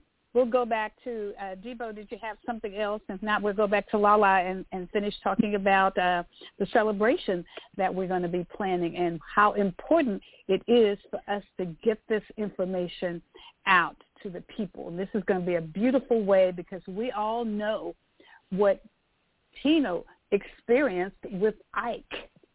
Ike and Tina Turner. And we remember, if you remember Pastor Cooper, I actually, our family used to bring uh, Ike and Tina Turner. My father brought them here to Tyler, Texas years ago. I, I was probably a tot when they used to come here and entertain here in East Texas. And so we oh know yeah, the story. Chitlin Circuit. Yeah, yes, there you go. There you yeah, go. the. But we, oh, I but recall. we my, know, my parents part oh, that also. Right. That's right. And and we I can tell you that we all have been touched. I'm sure everybody, whether it's at your church, whether it's in your family. I I told a story uh when the ladies were on our Thursday show that I had a family member to jump out of a three-story her home was a three-story house. She jumped out of that window to get away from that guy who was beating her with a baseball bat and destroyed she a beautiful girl destroyed her face uh even though she's had it will never her face will never be the same ever again. The only thing that broke in her body after jumping out that window was her arm but he destroyed her face. And so she eventually uh divorced him. They had no children together. And um and and she went on about her business. She's living happily now but however it she can look at herself every single day and still be reminded of the life that she lived with that first guy. Ladies any one of you have some final comments you. and then we go go ahead go ahead Thank you for this opportunity. This has been, I've been on many uh, shows, but this is heartfelt. Uh, I want to thank everybody, but Pastor, let me say this to you. Thank you for being transparent and allow God to use you on tonight um, because I'll be very honest. The church failed me when I was going through it. I didn't say God failed me. I said the church did because I felt the church should have had resources for me. I felt that, you know, they should have seen a lot of the signs and got me help that I needed because I ended up going in the streets when I was very active in church and I was judged in the church. And so it left a real bad taste. So I want to thank you. And the more uh, pastors, because I probably 75% of my victims, they know the word of God. I mean, survivors, they know the word. But most of them are angry because some of them, when they went to churches, they couldn't get resources because they didn't pay enough tithing or they wasn't big Amen. enough. So, you know, I just want to thank you. And we need more pastors to understand that the churches need to step step up and help because we're losing a lot of sheep out here to the world. And our women, we don't have men in the household. That's another thing when we talk about, you know, these young to love. Right. There's no man to show him in the house. The mother is trying to do everything. You know, that one woman that decided to leave her perpetrator, remember, she's trying to provide for the kids. She's trying to keep peace for the kids. She's fighting the system to keep her kids. She's just fighting. So when does she really get the opportunity to teach them hmm. about love no more than hug them at night? But she's so exhausted. So I want you to understand we appreciate you. And Dr. Kelly, once again, the other man, a young man that was on the phone, I appreciate your feedback. And thank y'all so hmm. much. Sure. Absolutely. Absolutely. Okay, let's start. Uh, okay, Miss Nicole, you have any other comments that you'd like to make? Yes, first of all, Dr. McKellar, thank you so much for being gracious and allowing me to be here and accompany Lala on the show.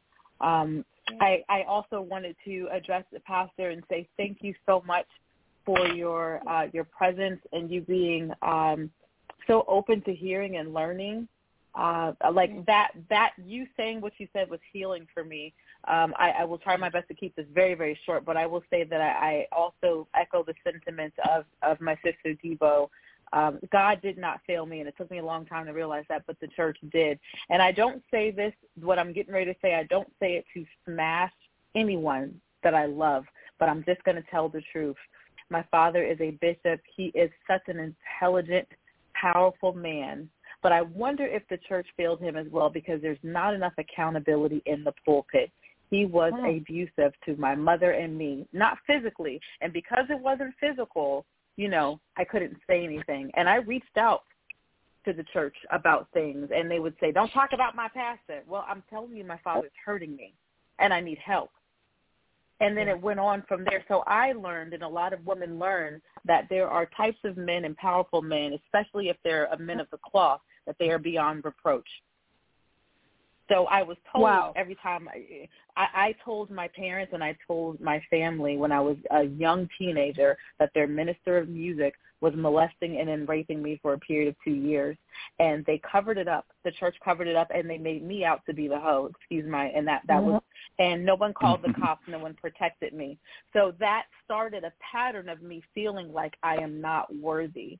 And later on, I also was someone who went to the church for help and couldn't get it because I didn't pay enough tithes or because you know I was told, mm-hmm. you know, do unto do unto your husband as you would do unto the Lord. But I'm telling you, I'm telling you, he's touching my babies and he's pulling a gun on me. But he's a cop. He's a good man. He's a good man. And look at you, a single mother. And these are things that were actually said to me um, by my family Yeah. included.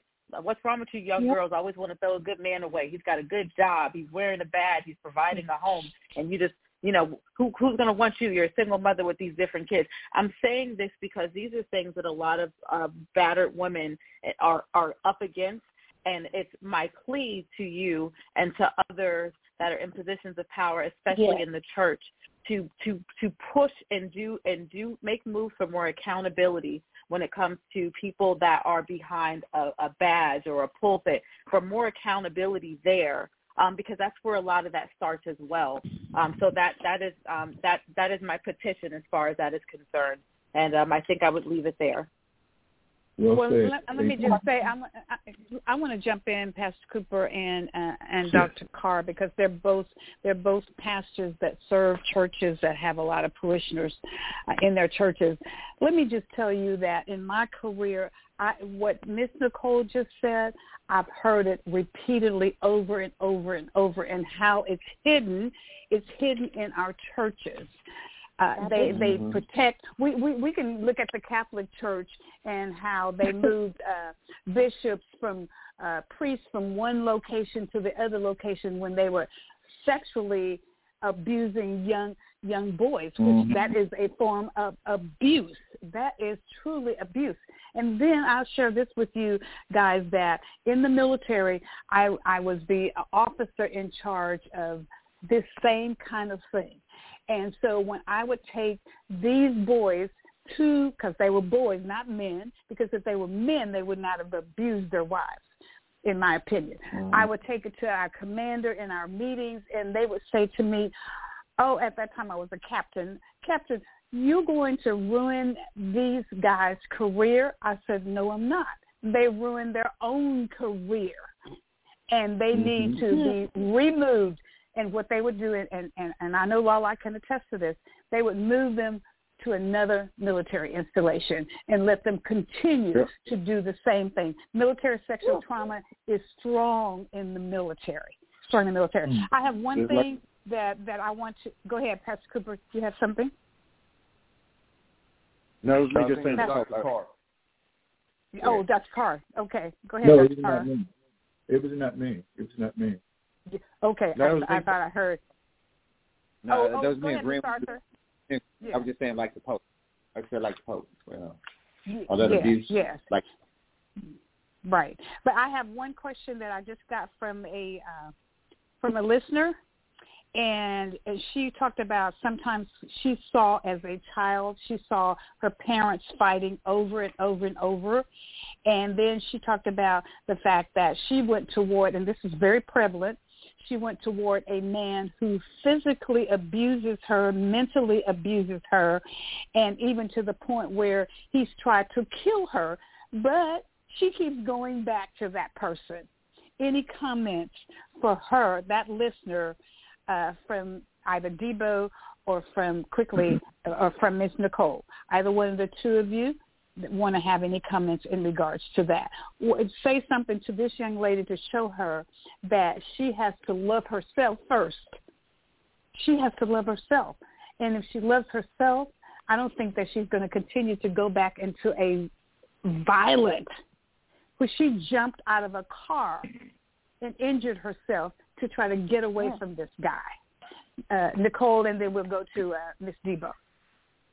Quickly. Um, I would I would encourage her to uh, surround herself with support because sometimes you need that strength outside of you to borrow to make the right decisions. Um, to you know, get with a therapist if you feel like you can't afford it, because you can get it for free. Um, I would advise her to go to the library, get on your cell phone, whatever you got to do when you're alone, and immediately get help, get therapy. You know, reach out to domestic violence centers and be willing to accept that help right away um, and tell yourself over and over again, write it down as an affirmation if you got to, that you cannot save him, you can't help him, you can't raise him, you cannot make him be better. It's all about you. You, you, you. You got to save yourself.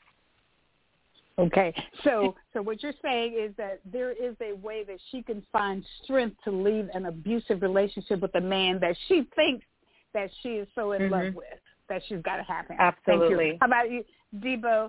And, and then we're gonna. I would say, like you said earlier, is a lot of times you just said it earlier, um, loving yourself, and a lot of times, you know, because I didn't know what love was. Um, my father, I felt like he didn't love me, so I went looking for love in the wrong places. And the Yes, first ma'am. person that really made me feel like I was a woman or somebody was my perpetrator, my son's father. So that was a different type of love. I didn't really love him after he hurt me, and he didn't do this until three years later. So what I would say to you is get a counselor. Call the one eight hundred seven nine nine seven two three three. They don't know you. Just talk to a counselor and get it all out first. And the more you start talking about and realize you don't deserve this, then that's when they'll help you with an exit plan. Because let me tell you, that beating, it, it, it gets worse. It doesn't get better, baby. It gets worse. Very good. Very good. Very good. Okay. Well, many, a lot of women would love to think that they can change their abuser, right? Can't change him. He Yes. has to change himself, Mm-mm. right? If he wants to change, Ma'am. he has to change himself. The woman cannot change him. Listen, ladies, this has been amazing. We're going to Amen. jump back over here and and let Amen. the next few minutes. We u- we usually spend our last half hour talking about what's going on around the world politically, but so we want uh, Lala to give us our final comments on um, the uh, Tina Fest and how people can get involved and how they can find their tickets and all that and what the price of the tickets are again, the email address and all of that. And you'll be hearing more about it right here on this show because we are involved in helping to put uh, this event on there in the Dallas metropolitan area. Lala, it's all yours. Absolutely. Um, first, and, first and foremost, thank you again, Dr. McKellar, for having me and Nicole and, and um, Ms. Deborah on tonight. It's been an amazing, Yeah. amazingly powerful conversation. Uh, thank you to the Yeah. gentlemen who are on the panel and for your words as well as support. Um, thank you, Dr. McKellar, just for your support in this endeavor as well, just in general. Like, I really appreciate your encouragement. Um, Yeah. Fest is happening December 16th, 2023 um, at the Statler Hotel in downtown Dallas. Uh, the tic- tickets are available right now on um, via Bitly. It's bit.ly forward slash Tina Fest. Again, that's bit.ly forward slash tinafest. If you type that in, it's really easy to really easy to go right to it. I'm currently working on VIP packages to have available on that same site. Um, as well, if, if you're interested in um, becoming a vendor or if you're interested in um, advertising with us as a sponsor and or a partner, um, there is a link available on that same site as well with more information about the different things you get in exchange for your participation financially with this event. Again, that's bit.ly forward slash Tina Fest. Thank you in advance. Beautiful, beautiful. Listen, I, I, I just sent a message to these ladies, gentlemen, that that not, they're they're so incredibly beautiful. I mean, they're beautiful inside and out. They're so talented and inspiring uh, for all the ladies. I, I'm getting so many text messages from people who are listening that says that this is just uh, this has helped me. This is outstanding. We need more of this. And so we want them to come to Tina Fest so that we can get more of this because, as mentioned, we will have a panel discussion uh, during that night. This is going to be an amazing event, and we cannot wait. We look forward to it. So we'll be talking more about it so that we can get everybody involved. And we're going to get our uh, bus transportation for East Texas because, as Lala said, she hails from East Texas, born and bred in Longview and lived in the Longview, Gladewater area. So it's, she's one of our own. So, quickly, guys, uh, the last second, we have a few minutes, and we're going to talk a little bit about what's going on with the campaigns in America, the 2024. As we know, uh, Mr. Pence uh, stepped away and ended his campaign, and because we know he was not doing very much. So let's talk about that. Mr. Arthur, let's go to you first. Well, the reason that he abandoned his campaign was because uh, here lately, a lot of things has changed for, for Mr. for Mr. Past President in court, as far as folks flipping and so forth and so on. So, uh, you know, the cat's out of the bag. So, so, so he knew, so, you know, he's going to have to testify okay, uh, in Judge Chutkan's court. And so he know, he know ain't no need him, you know, he, I mean, he, you know, you know, he know if he keep, if he keep running, he know what Trump gonna do. At least right now, the judge reinstated the gag order. So, uh, so, so Pence probably figured, well, okay, I'm, I'm gonna be a, uh, you know, since I'm gonna testify, I go ahead and hide behind the gag order. Because if he keep running for president, uh, uh, Trump gonna tag him. So you know, he knew he started writing on the wall. So that's why he good went point. on Good point. I love that. What What are your thoughts, Dr. Carr? I think it's interesting that uh, former Vice President Pence entered the race for the reasons that Mr. Uh, Arthur just mentioned. Uh, I mean, you know that if the skeletons in thine closet and thy neighbor has access to those skeletons, they might play that trump card at just the wrong time for you.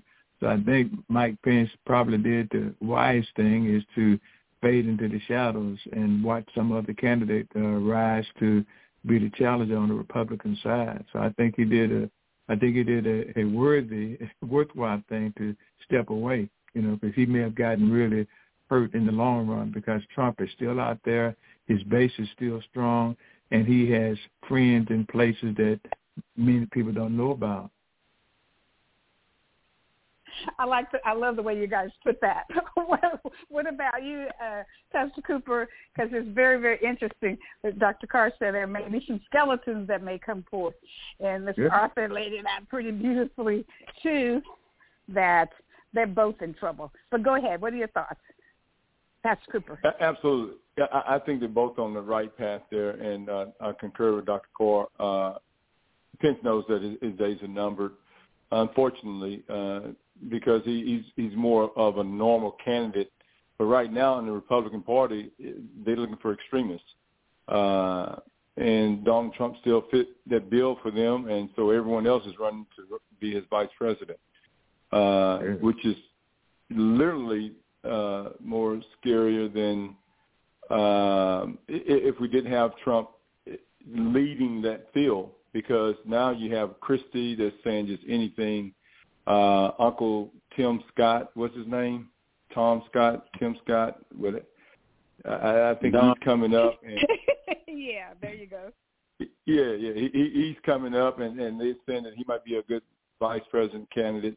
Then you have Nikki Haley that that's uh, trying to step up, and and she thinks that when she was abusive to Trump before, we were talking about abusive behaviors earlier. She's addicted to it because uh, she's now doing the same thing, knowing that all that she's doing is running for position to run as vice president for uh, uh, running mate for Donald Trump. Hey, hey, hey, Shirley. Uh, Yes, sir. Go right Hey, ahead, Mr. Arthur. that- look here, that case, uh, that case in Colorado. You know, they moving that forward. The trial, the trials, the, the trial to start here in a minute. I said, I think it's. Anyway, anyway, I, I think I think it started today.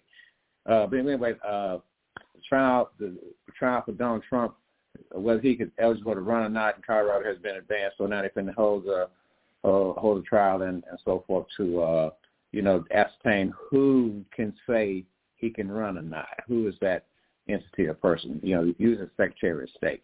So once they clarify that, then it, it'll be a, a, lot of other secretaries of state around the around the nation. They're gonna look at it and they're gonna say, okay, you know, we're gonna do the same thing. So you could have a situation where he could be the nominee and not be able to run in a bunch of states. Gotcha. So okay, sounds good. Now, now I guess my question would be to the our two pastors we have on, and that is what what do we look like here in America these days now? We know all the things that have gone on with Trump and the cases that he has against him, but he's still polling. Now, a lot of people don't look at polls, but I sometimes look at polls, Miss Arthur. Sometimes I do. And this guy is still polling higher than anybody. But still we accept all of these things, and I say we, I'm talking about America. I don't accept, and we don't accept wrongdoing, right? But people are still embracing Donald Trump no matter. And we've been talking tonight about abuse toward women. And we know that this guy was fined millions of dollars because he abused women. He even talked about in one of his uh, conversations with the Bush mm-hmm. guy yep. about what he did to other women on the bus. Exactly. Mm-hmm. And then he talked Physical about going harm. into yes. And then he talked about going into the young girls around the young girls when they're trying to get dressed. He walks right through, and and these are young. He's a pedophile too, because these were young girls. You know, he was a pageantry. They knew Right? it before he ran. They they knew all that before Yeah. he ran for president. They knew all that before he ran. Now, now, now who knew it? Look here. Let, let, let's be clear. When we we, Okay. we say they, they keep the polls high, let, let's be clear. Uh, white people, white people, are supporting this guy, irregardless of what he has done. That's what we have. It ain't it ain't it ain't America. It, it's, it's predominantly white people that are supporting this guy because his message is, you all are losing your position in America. If you want to keep your position in America, then we need to do this But, but you just but you just said America. You just said America. We're talking about America, and that's what. Yes, we Mhm. don't support that, but we're talking about America. Go ahead, Mr. Arthur. Well, I'm just saying that you know we can do. We have to be clear about you know who this is that's supporting him. That that that, that, that and, this Republican Party. You just saw him perform. We're trying to get another speaker. You saw all that craziness and so forth. Uh, that's what we're dealing with. So we're dealing with a, a party that don't accept democracy. It, it, it, it's a fascist movement. It's a fascist movement, and we need to call it what it is. Uh, if we just call them crazy white people, you know that ain't good enough. No, these are fascists, and they have money, okay, with their fascism. Uh, uh, uh, uh, uh, Dictatorship. Little and I, Leo. I want the I want the ladies to know that if they're still on and listening, Mr. Arthur does not bite his tongue.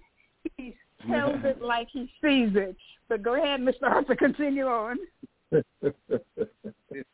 Leonard Leo and all these people that when they formulated their plan to take over Supreme Court, another section they planned was civil rights organizations. That's what you have to understand.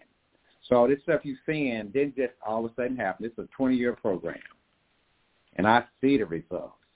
And so we got to make it right, you know, and we got to be, uh, you know, understanding that, you know, they got a whole messaging thing working with it. I mean, it's, it's, it's a complicated thing they're doing. It ain't that this stuff is happening. Oh, no, they working this thing, so we need to be aware of what they're doing so we can push back. That's all I'm saying. And push back against our leaders that are bought into it. Very, very good. Well, you know that point. gate. That Go gate. ahead. That gate to hell is wide and crowded. You talking about America? uh, the gate to hell is wide and crowded, and that, that Yes, other sir. gate is narrow, straight as the way. Yes, and sir. not that many Yes, of us sir. on that on that path.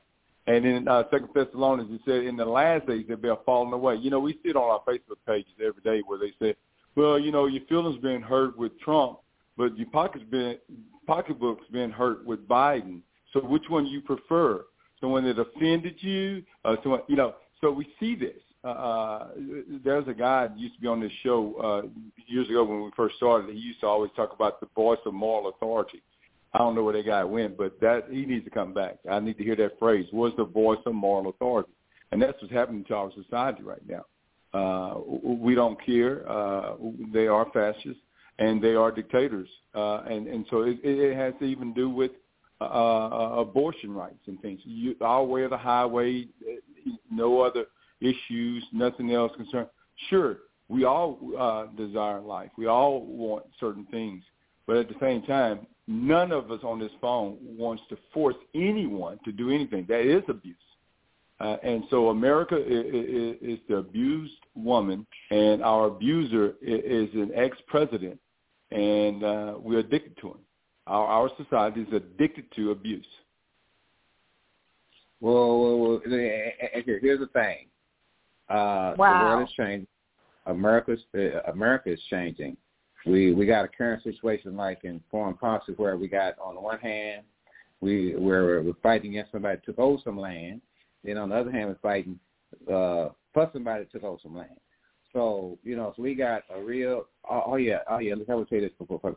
What I found out was about the Palestinians. Okay, within that, okay, within the Palestinian state over there, they got a hood. They got a, they got a, they got a hood over there.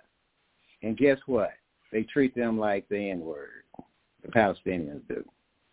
So it's a lot of moving. Uh, it's like eh, you know, it's more complicated. I mean, it's a lot of complicated stuff going on over there. So I'm just saying that. But America, our money, on the one hand, we're spending money to stop somebody from taking land. Then on the other hand, we're spending money for somebody that's taking somebody's land. So that's a heck of a dynamic. And I'm just saying, again, the voice of moral authority says, hey, you know, you can't just be just blowing people up. If, mm-hmm. if you want to go get her mob, go get Hamas, then, but you you're just going to flatten the whole place. I mean, it's called ethnic cleansing or something like that. And I don't think we should be doing that. Exactly. And let, let, let me just say this. Uh, I think it was Pastor Cooper that mentioned, uh, do you want a pedophile or whatever else that you want to call the ex-president? In comparison, do you want to hit your pocketbook?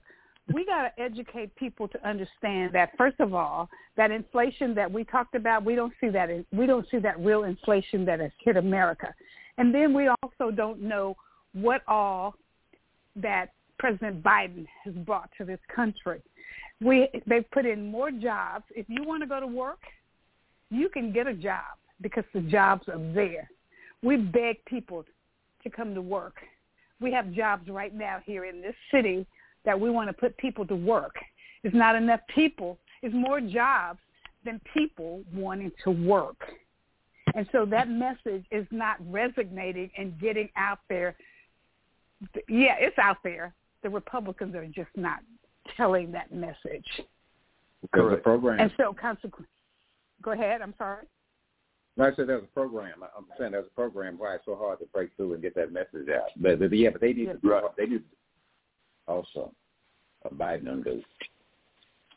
Yeah, that's that's right. They need to do a better job of getting their message out there. We I listened. Right. I don't know if you guys saw uh, 60 Minutes on last night, and so we the vice president was on, and so a I lot of people are saying you saw it. Okay, and I saw it as well.